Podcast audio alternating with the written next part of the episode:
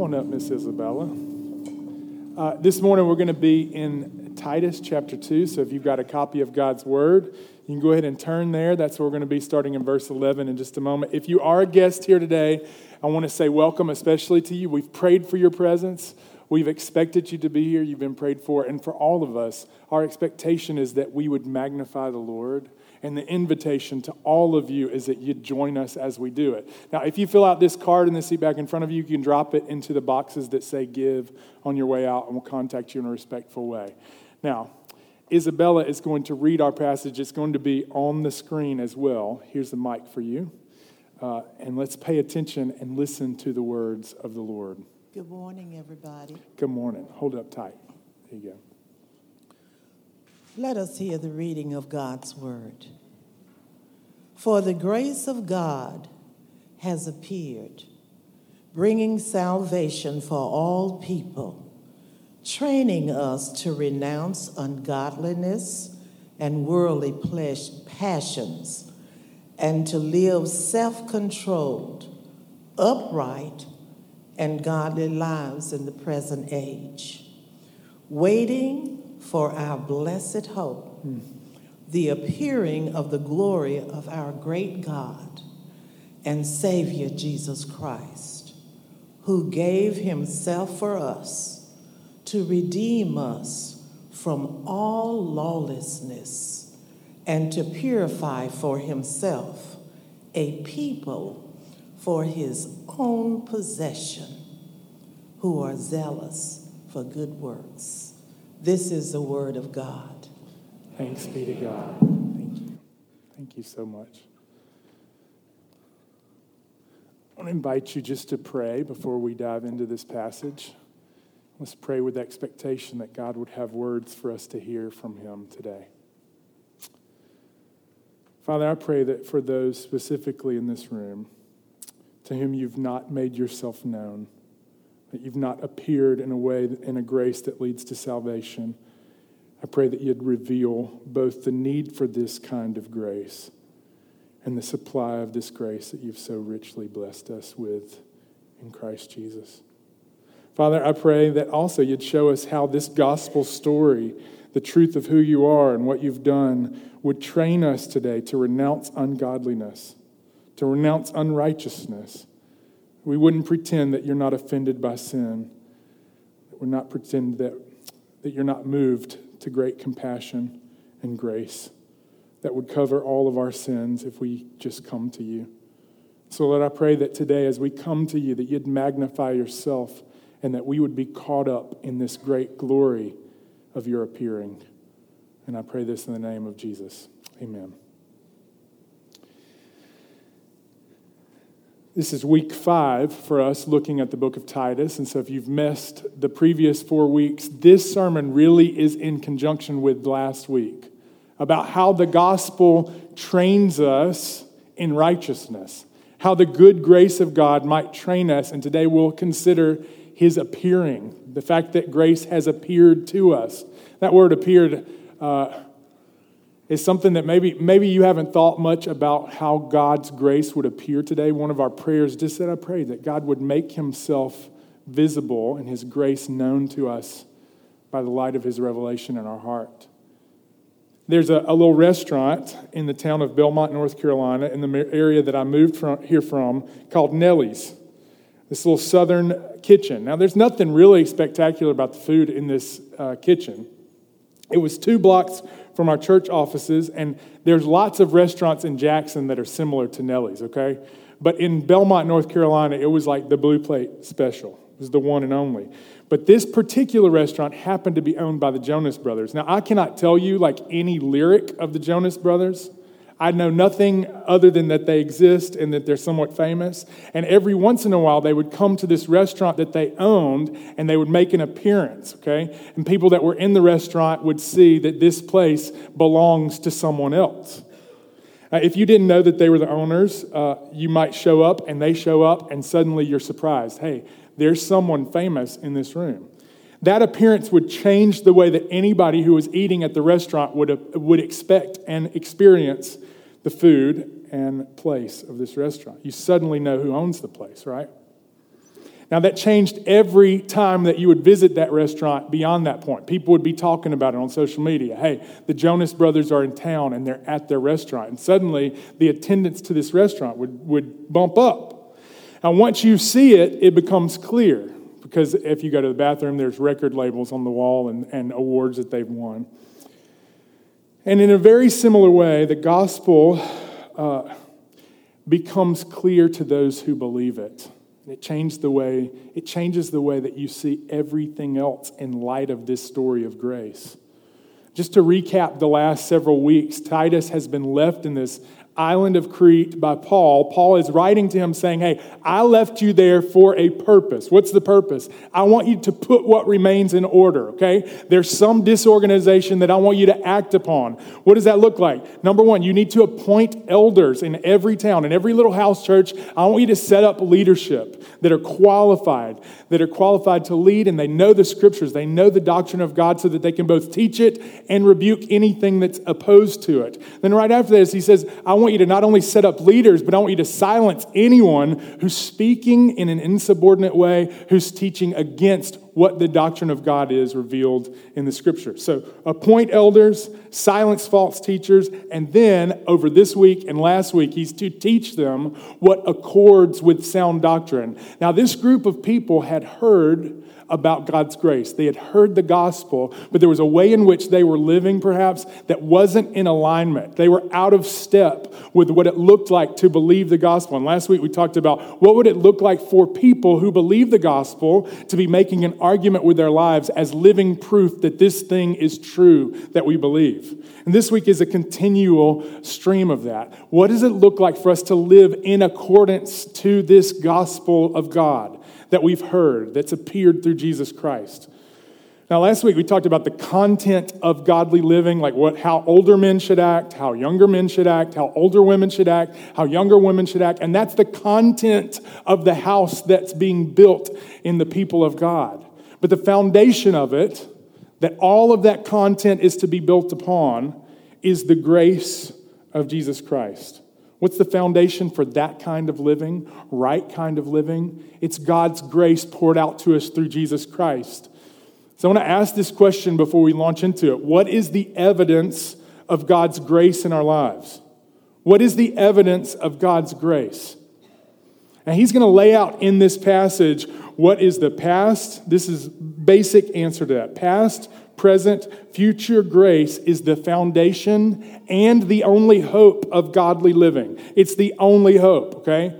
So, three parts we're going to look at through this passage. There's probably more than this, but first, there's an appearance of God's grace, that is our salvation. Then the training of grace is our sanctification, it's how we're changing, we're renouncing things and pursuing things because of this grace. And then ultimately, our future glory is the hope that we have. This is foundational to everything that God is inviting us into as He displays His life through His people. Grace defines the story of who, uh, of our past, how it's been redeemed. It defines the story of who we're becoming in this present age, and it defines our future hope. It's all on this foundation of grace. It defines all those things. And so it's the ultimate story of how it started, how it's going, and where we're heading. Let's start looking at, again at verse 11. For the grace of God has appeared, bringing salvation for all people. Now, a couple times, a couple weeks ago, I spent some time defining what grace is. Most of us believe that God's grace is only God's unmerited favor. It's His willingness to offer His enemies, His prodigals, His rebellious creation, in order that they might be reconciled to Him. And that is what it is, but it's not all of what it is. It doesn't just exist to be understood or to be explained. But ultimately, God's grace is demonstrated through this person, Jesus Christ. He gave himself to redeem us. Salvation and sanctification, redemption, purification, God's grace appears through Jesus, but it continues to work in the life of everyone who believes. It's God at work in us, both to will and to work for his good pleasure. So it's not only God's favor towards us, but it's its power demonstrated through us first for salvation.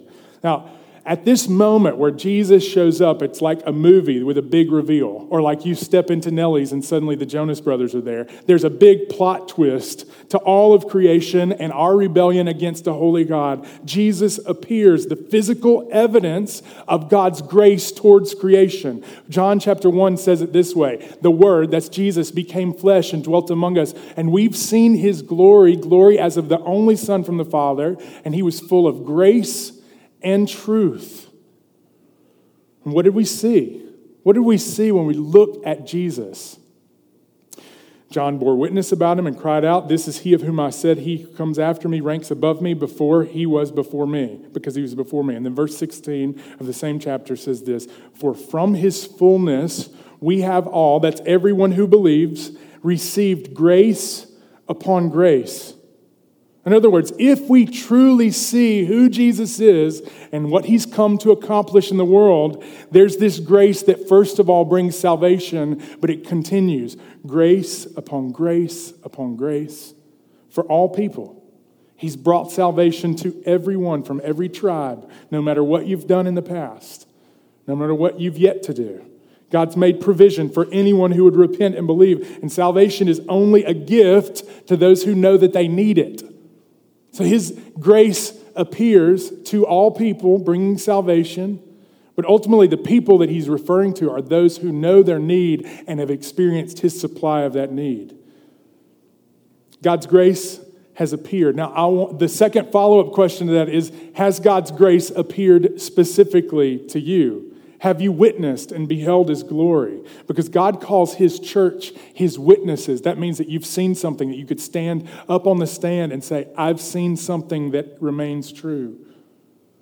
Something maybe you've never noticed before. A couple days ago, Casey and I were taking a walk, walking through a neighborhood that we've walked through a hundred times. And we saw a house that we'd never noticed before. We said, Have you ever seen that? I don't think I've ever seen that before. And that's somewhat what it's like when you see the grace of Jesus revealed towards you who believe. It changes everything else. And every time you walk past that house from this point forward, you know that it exists. C.S. Lewis puts it like this I believe in Christianity as I believe that the sun has risen, not only because I see it, but because by it I see everything else.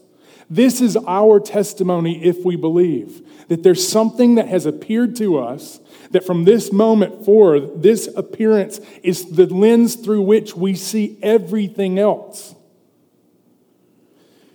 What has God done to accomplish this great salvation? If you go on down in verse 14, he says this Who gave himself? That's Jesus. Who gave himself for us to redeem us from all lawlessness and to purify for himself a people for his own possession who are zealous for good works. He gives this grace, it appears, to redeem us, to give us salvation, to redeem us from lawlessness. You come to God just as you are, but He doesn't just leave us where you're at. Now, for those of you who have not yet seen this good grace, this love displayed through the cross of Jesus, his invitation to you is to behold, to have ears to hear, to have eyes to see that he's good today, just as we sing. Taste and see that the Lord is good. He brings you in from wherever you've been, from whatever you've done. And when he appears, he's like the sun, and you not only see him, but it's through him that you see everything else that exists. He shows up, and you realize that he owns the place. God's grace changes everything. What did he do? This amazing grace, how sweet the sound that saved a wretch like me. It doesn't just mean that you're crying in the crowd believing that God has redeemed you, but he's continuing the work of training us. What does it do? Grace is not just God's work for us, but it's God's work in us to shape who we're becoming. Grace is in this tension, like a trainer. Look again at verse 12. It's going to be on the screen. Grace not only appeared, but grace is training us to renounce ungodliness and worldly passions and to live self controlled, upright, and godly lives in the present age. In other words, the, the grace of God is here to train us, to shape who we are still becoming. It doesn't just automatically deliver you to some other world. You still live in between what he's done and what he's yet to do. And you live in that tension if you believe he's still working to develop who you're becoming. Now, he says in this place that, that you renounce things.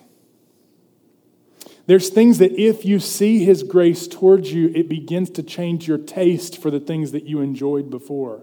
It makes you sick to think about the things that you would have consumed before.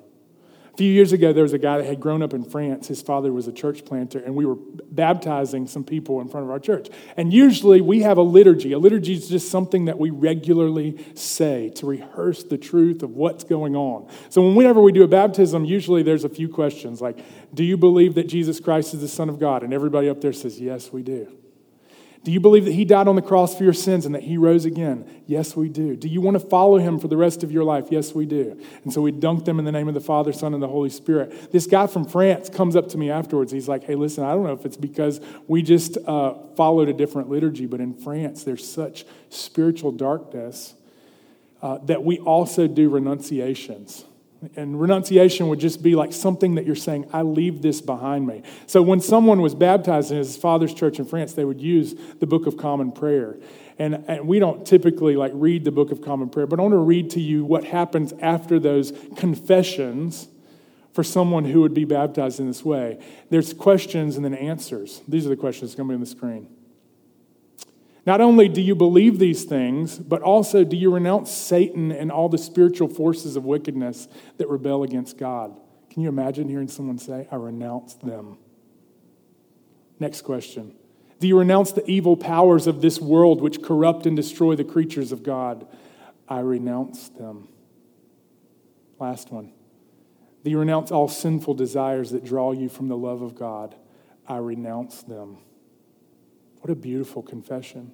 Not just to say that we believe these things, but because we believe these things, there's a way in which we're transitioning and there's an old life that we leave behind us.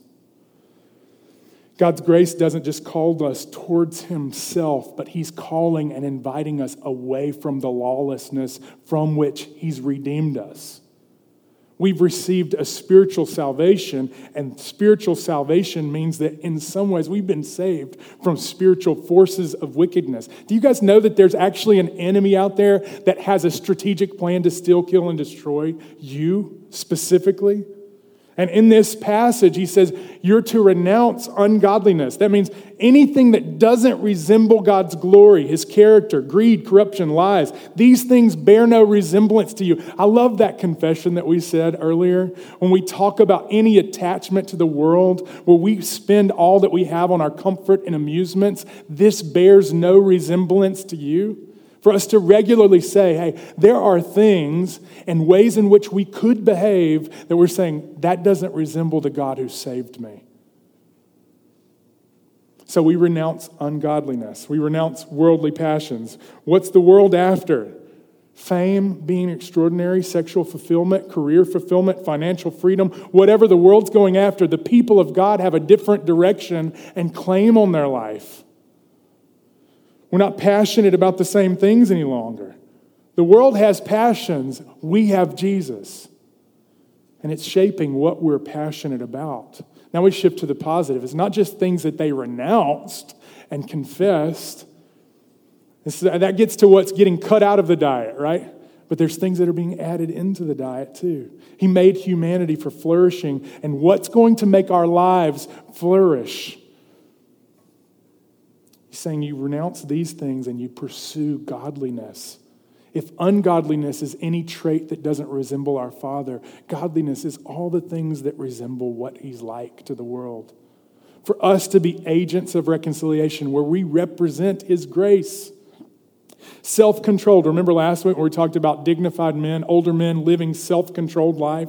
And Proverbs described a man without self control like a city without walls.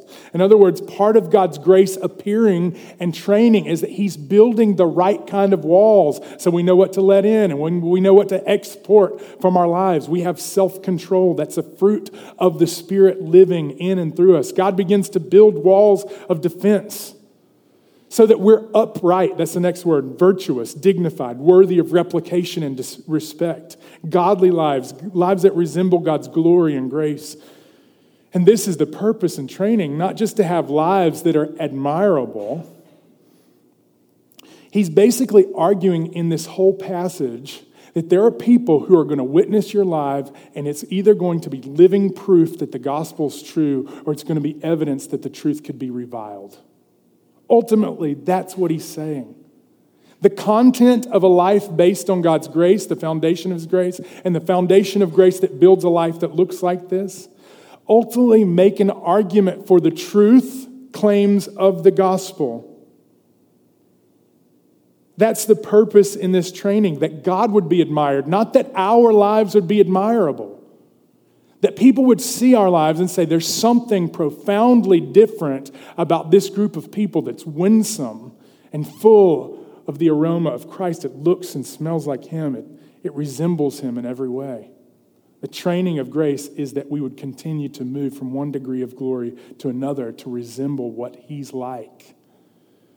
Again, in John chapter 1, it says, From his fullness, this is where we receive it grace upon grace upon grace. The other thing that's really important about this sanctification is that in this present age. A lot of times people see salvation, especially in the South, as something that capsulates their past and says, that's dealt with now, and secures their future where one day they're going to die and get to be in heaven that we just sang about. Like one day we'll see him face to face. It's going to be amazing. It defines our redeemed past, it re- defines our redeemed future, but it has very little to do with this present age.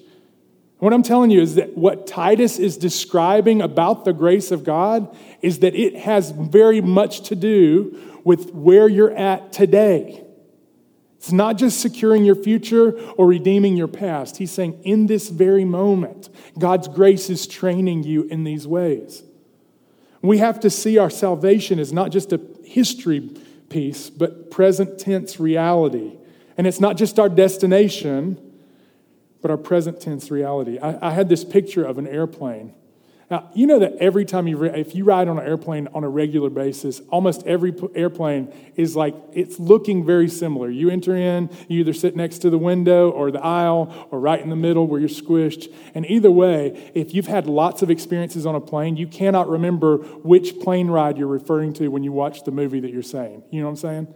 I had like three connecting flights a, a few weeks ago, and I watched a movie and someone asked me which flight was that. I can't remember. I have no idea because it didn't make any difference because I was up in the air away from the journey. And a lot of times we see our salvation as this place where we're just in between destinations instead of being able to see that all along the way, God's redeeming and rescuing and transforming us. He's not taking us away from our station and going to plop us into heaven one day. He's saying, I want you all along the way to be receiving grace upon grace upon grace. The reality of who we're becoming in the future has broken into the present. It's in the here and now. We don't assume that we've learned everything that there is to know. We don't assume that God has rearranged everything He's going to arrange. We're waiting and hoping while God's currently present tense transforming us. We live in that tension between what God's done, what He's doing, and what He's promised to do, cooperating with God's grace so that it's not in vain. That's what 2 Corinthians chapter 6 says, that you live in such a way that His grace would not be in vain, working together with Him then. It's an inaugurated eschatology. That means that there's something promised to us in the future that is broken into the here and now. It's inaugurated itself into the very hearts and lives and minds of each one of you who believe in this room. And that means in this present moment, there's things that the Holy Spirit is calling us to both renounce and to pursue. And we press on towards the prize of our high calling. God's grace is pursuing us and it's inviting us into the pursuit of purification where He creates a people who are zealous for good works. Look at verse 13, though. I'm getting ahead of myself. What does it look like to be in the tension? Verse 13, we wait. We're waiting for our blessed hope. What's the hope of our lives? The appearing of the glory of our great God and Savior, Jesus Christ. Our future glory is the hope that we're clinging to. Our glory, the Lord's glory, that's what motivates and keeps us fueled in this moment. It's a present tense grace with the assurance that one day all of the ways that we struggle and, and struggle with sin, when we struggle with the world, when we see injustice, there's a promise that we're clinging on to, believing that Jesus is going to one day return. He didn't just come once, He's coming again. Now, I don't know about you, but I grew up in a, this is going to tell you everything you know about my childhood. My earliest dream that I can remember is of the rapture, okay? Uh, so I grew up in churches where I was terrified of this moment where Jesus was going to come back and I better be ready. I was absolutely mortified that Jesus is going to show up at the worst moment. And because of that, there was an avoidance of this reality. Now, the first time I can remember someone saying, Maranatha, come, Lord Jesus, I was like, no, no, no, I'm, I'm good if he doesn't come. Like, I'm all right just living it out here. Like, let's just let him wait for a very, very long time before he comes. And what that creates in us is a general mindset where we try not to think about the fact that Jesus is coming back because maybe we're terrified, like I was, where if there was a quiet house, we'd be left behind. Where'd everybody go? Every time the house was quiet, I was like, oh no, where are my parents? maybe I got left behind. So, in some ways, there's this temptation to fear that reality or to avoid that reality, like it's not something I really want to think about. I believe that, like, confessionally, it's going to happen. But the Parousia or God's coming presence that's going to come will be for final judgment of his enemies. And some of us, maybe you fear that because you're not sure if you're one of the enemies or one of God's friends. But, but everything in the New Testament describes this hope of Jesus coming again as something that would be just permeating our hearts with joy and anticipation and hope. In fact, you, you know the song that we sing at Christmas, uh, Joy to the World? It's actually not about Jesus' first coming. It's actually singing about the hope of his second coming. Just remember the words again. Let earth receive her king. No more let sin and sorrows grow, nor thorns infest the ground. Listen, thorns continued to infest the ground when Jesus was born. He comes to make his blessings flow as far as the curse is found. And then imagine this with me. He rules the world with peace, truth, and grace, and makes all the nations prove the glories of his righteousness and wonders of his love. The vision that we have is not just that we would believe that Jesus is coming, because look, Creeds matter, historic creeds. Historical orthodoxy matters, but they're not intended to create like emptiness in our hearts. The Apostles' Creed says this He ascended into heaven. From thence he shall come to judge the living and the dead. Then the Nicene Creed says it this way He shall come again with glory to judge both the living and the dead. The point of those creeds is not just to fill our minds with orthodoxy, but to help us hope for this coming joy where He's going to make everything wrong that's ever happened right, where He'll settle the score once and for all. Will he'll come to reign over all creation and remove all of the signs of his curse and to reign once and for all forevermore. And one of the reasons that we can transfer from being terrified to being hopeful is because of how Revelation 21 describes this moment. This is how he says it. Then I, John, saw new heaven and new earth, for the first heaven and first earth had passed away. And the sea was no more, and I saw a holy city, the New Jerusalem, coming down out of heaven from God, prepared as a bride, adorned for her husband. I heard a loud voice from the throne saying, Behold, the dwelling place of God is with man. He will dwell with them, and they will be his people, and he, God himself, will be with them as their God. And here's the question I want to ask you what will that be like? What will that be like when God dwells with us? Why would that fill our imagination with hope and joy? He goes on to say this this is what it's going to be like. He'll wipe away every tear from their eyes. death shall be no more. Neither shall be mourning, nor crying, nor pain anymore, for the former things have passed away. And he who is seated on the throne said, Behold, I am making all things new. That is worthy of our hope. It transforms the present because of our future.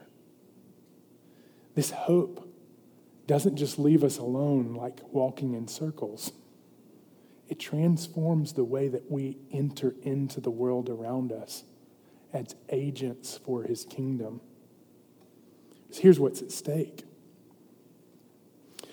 Here's a couple ways that we could wait for that kind of thing. We could sit around twiddling our thumbs, just going, hope it comes today. Hope it comes today. And I do too. I hope for that. But the way in which he describes how we would wait looks like this. Look at verse 14. This is Jesus. He gave himself for us to redeem us from all lawlessness and to purify for himself a people for his own possession who are zealous for good works. And one, we're a people. This is the mark of God's people. Yesterday, I was watching the LSU Ole Miss game, and Casey and I were like, Can you imagine the amount of money spent on all the shirts? Like, just the shirts represented in that crowd. Like there's an ocean of blue and gold, and then there's like little tiny islands of, of red, you know, for Ole Miss. She's like, Can you imagine? And you can see which team they represent. You can see what it looks like. You can see who they're rooting for by just looking at the crowd. The distinction, the identity of God's people is that we're zealous for good works. That's what it looks like to be wearing the team jersey and waiting for Him to come again. We're zealous for the things of his kingdom coming and permeating this world in the here and now. All of the future hope being brought into the day to day. We are your people, Lord. There's a new citizenship that each person in this room, if you believe, you have a new citizenship. Once you were not a people, but now you're God's people. And for what? That we might declare his excellencies to the world around us, that other people might hear and see and know what he's like and how he works. He, we, we said this this morning. Our, our Ken said this in our men's time this morning. Ephesians 2.10 says, We're his workmanship, created in Christ Jesus for good works, which God prepared beforehand that we should walk in them. Just imagine that. It's like walking in this space that God's already ordained that your life would be representing him in these specific ways in this present age. He has works prepared just for you. And, and I don't want you to go thinking that God's grace always calls people to something that, that Americans would deem extraordinary, okay? I don't want you to think that that means you're supposed to do something absolutely extraordinary because some people think, like, we're created for good works. You're immediately thinking, I guess I got to go to Africa. I guess I'm going to go somewhere where Jesus has not been named. And some of you will, and some of you should. And some of you should just wash the dishes in your house and be a blessing to your spouse. This afternoon, there's going to be a shower for someone in, in our congregation. And I was thinking about that. They're having like a diaper shower. And, and I was thinking about the reality of just changing diapers for every mother in this room that's still in that stage. There's this book uh, called Every Moment Holy by Douglas McKelvey. And I regularly read these prayers because they provide like some rails for my mind when my mind feels uncreative. And I'm just with the Lord asking, okay, what should I pray? Anyway, he has this liturgy for changing diapers. I thought it was a great liturgy. I wanted to read it to you today because I think there's a lot of unremarkable acts that each of you have been prepared to do in advance. And I want you to stir your imagination praying this. It's going to be on the screen. Take this unremarkable act of necessary service, O Christ.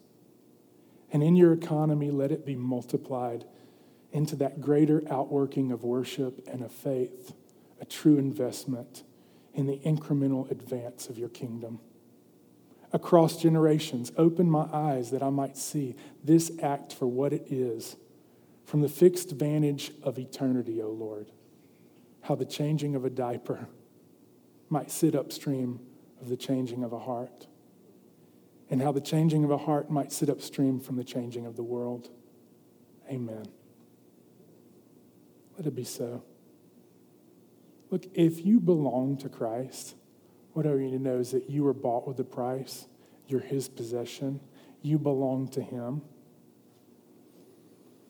And one day, his grace upon grace upon grace will continue to be revealed to you, where you see him as he is and you will behold him face to face. And as you've been being changed from one degree of glory to another, his grace will ultimately be in front of you, face to face, and you will be transformed. Second Corinthians puts it this way in verse chapter 3 we all, with unveiled face, beholding the glory of the Lord, are being transformed into the same image from one degree of glory to another. For this comes from the Lord who is the Spirit. In other words, He's transforming us. One of His transformations that He wants not only to possess our lives, but to use us for His good works. And so I want to leave you with this question and an invitation. The question is this Where do you see the evidence of God's continued grace? In this moment, in the tension between God, what God has already done in your salvation and what you believe He's going to do when He returns or calls you home. What is the evidence of God's grace being demonstrated right now? Because here's, here's as you imagine that, His invitation to you is to join Him, to just join Him as He pours out His grace. The true evidence of God's grace is not just a testimony of what God previously did. The evidence of God's grace is that He's still working in your life today. That He's done something in the past, He's promised something in the future, but He's transforming the here and now, and He's asking us the question as a congregation who are we becoming? Because if His grace is going to be dispersed among us, we're going to becoming, be becoming more and more and more like Him resembling the grace that He's shown to us, to the people around us. He hasn't just appeared, He's brought salvation. His grace is in the here and now, bringing sanctification. And His grace continues to fill our hearts and our minds with hope. His grace is powerfully working to accomplish all of that. So if you're exhausted, I want you to know His grace is sufficient for you. Titus is being told in this moment to declare these things, to not be disregarded in them, because the evidence of God's grace is that it continues to work. That's an evidence that you've actually received and His grace has appeared to you. It's continuing to work. Continuing to work so that you renounce ungodliness and pursue godliness, so that you renounce your own possessions and say, I'm not my own. Do with me whatever you will. So, where is God's grace at work in you and around you and in the world? The invitation that Christ would extend to all of us is that we would join him in it. He's raising up a people zealous for good works. Let's pray that that would be so in us today. Would you join me in praying that? Lord, thank you for your word today. And I pray that those that feel disheartened or discouraged would be encouraged. that they would be able to see that you're good, that you've not only accomplished through the cross our history, but you've accomplished our future and the here and now. I pray that your grace would continue to work, that it would be so evident in the life of this group of people that we are incomplete, but you're still working. I pray this all for the sake of your name, Jesus. Amen.